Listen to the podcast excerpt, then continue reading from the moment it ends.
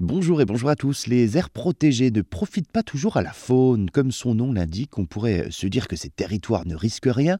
Eh bien, en matière de conservation de l'environnement, les politiques internationales se concentrent le plus souvent sur l'établissement d'aires protégées et cherchent à les multiplier.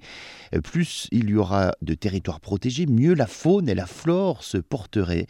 Et d'après donc une étude publiée par euh, la revue scientifique Nature, les résultats de cette politique seraient donc pourtant relativement mitigé quant à la conservation de la faune.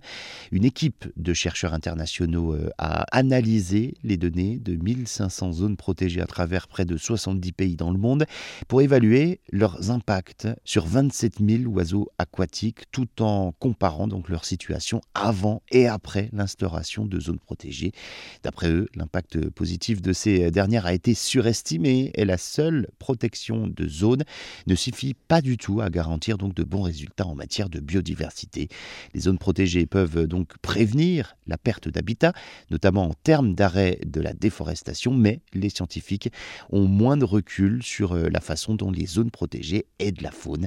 Les grandes zones protégées ont tendance alors à être meilleures que les petites, mais pour enrayer la perte de la biodiversité, il faut absolument lutter contre les menaces qui pèsent sur la faune au-delà du périmètre des zones sanctuarisées.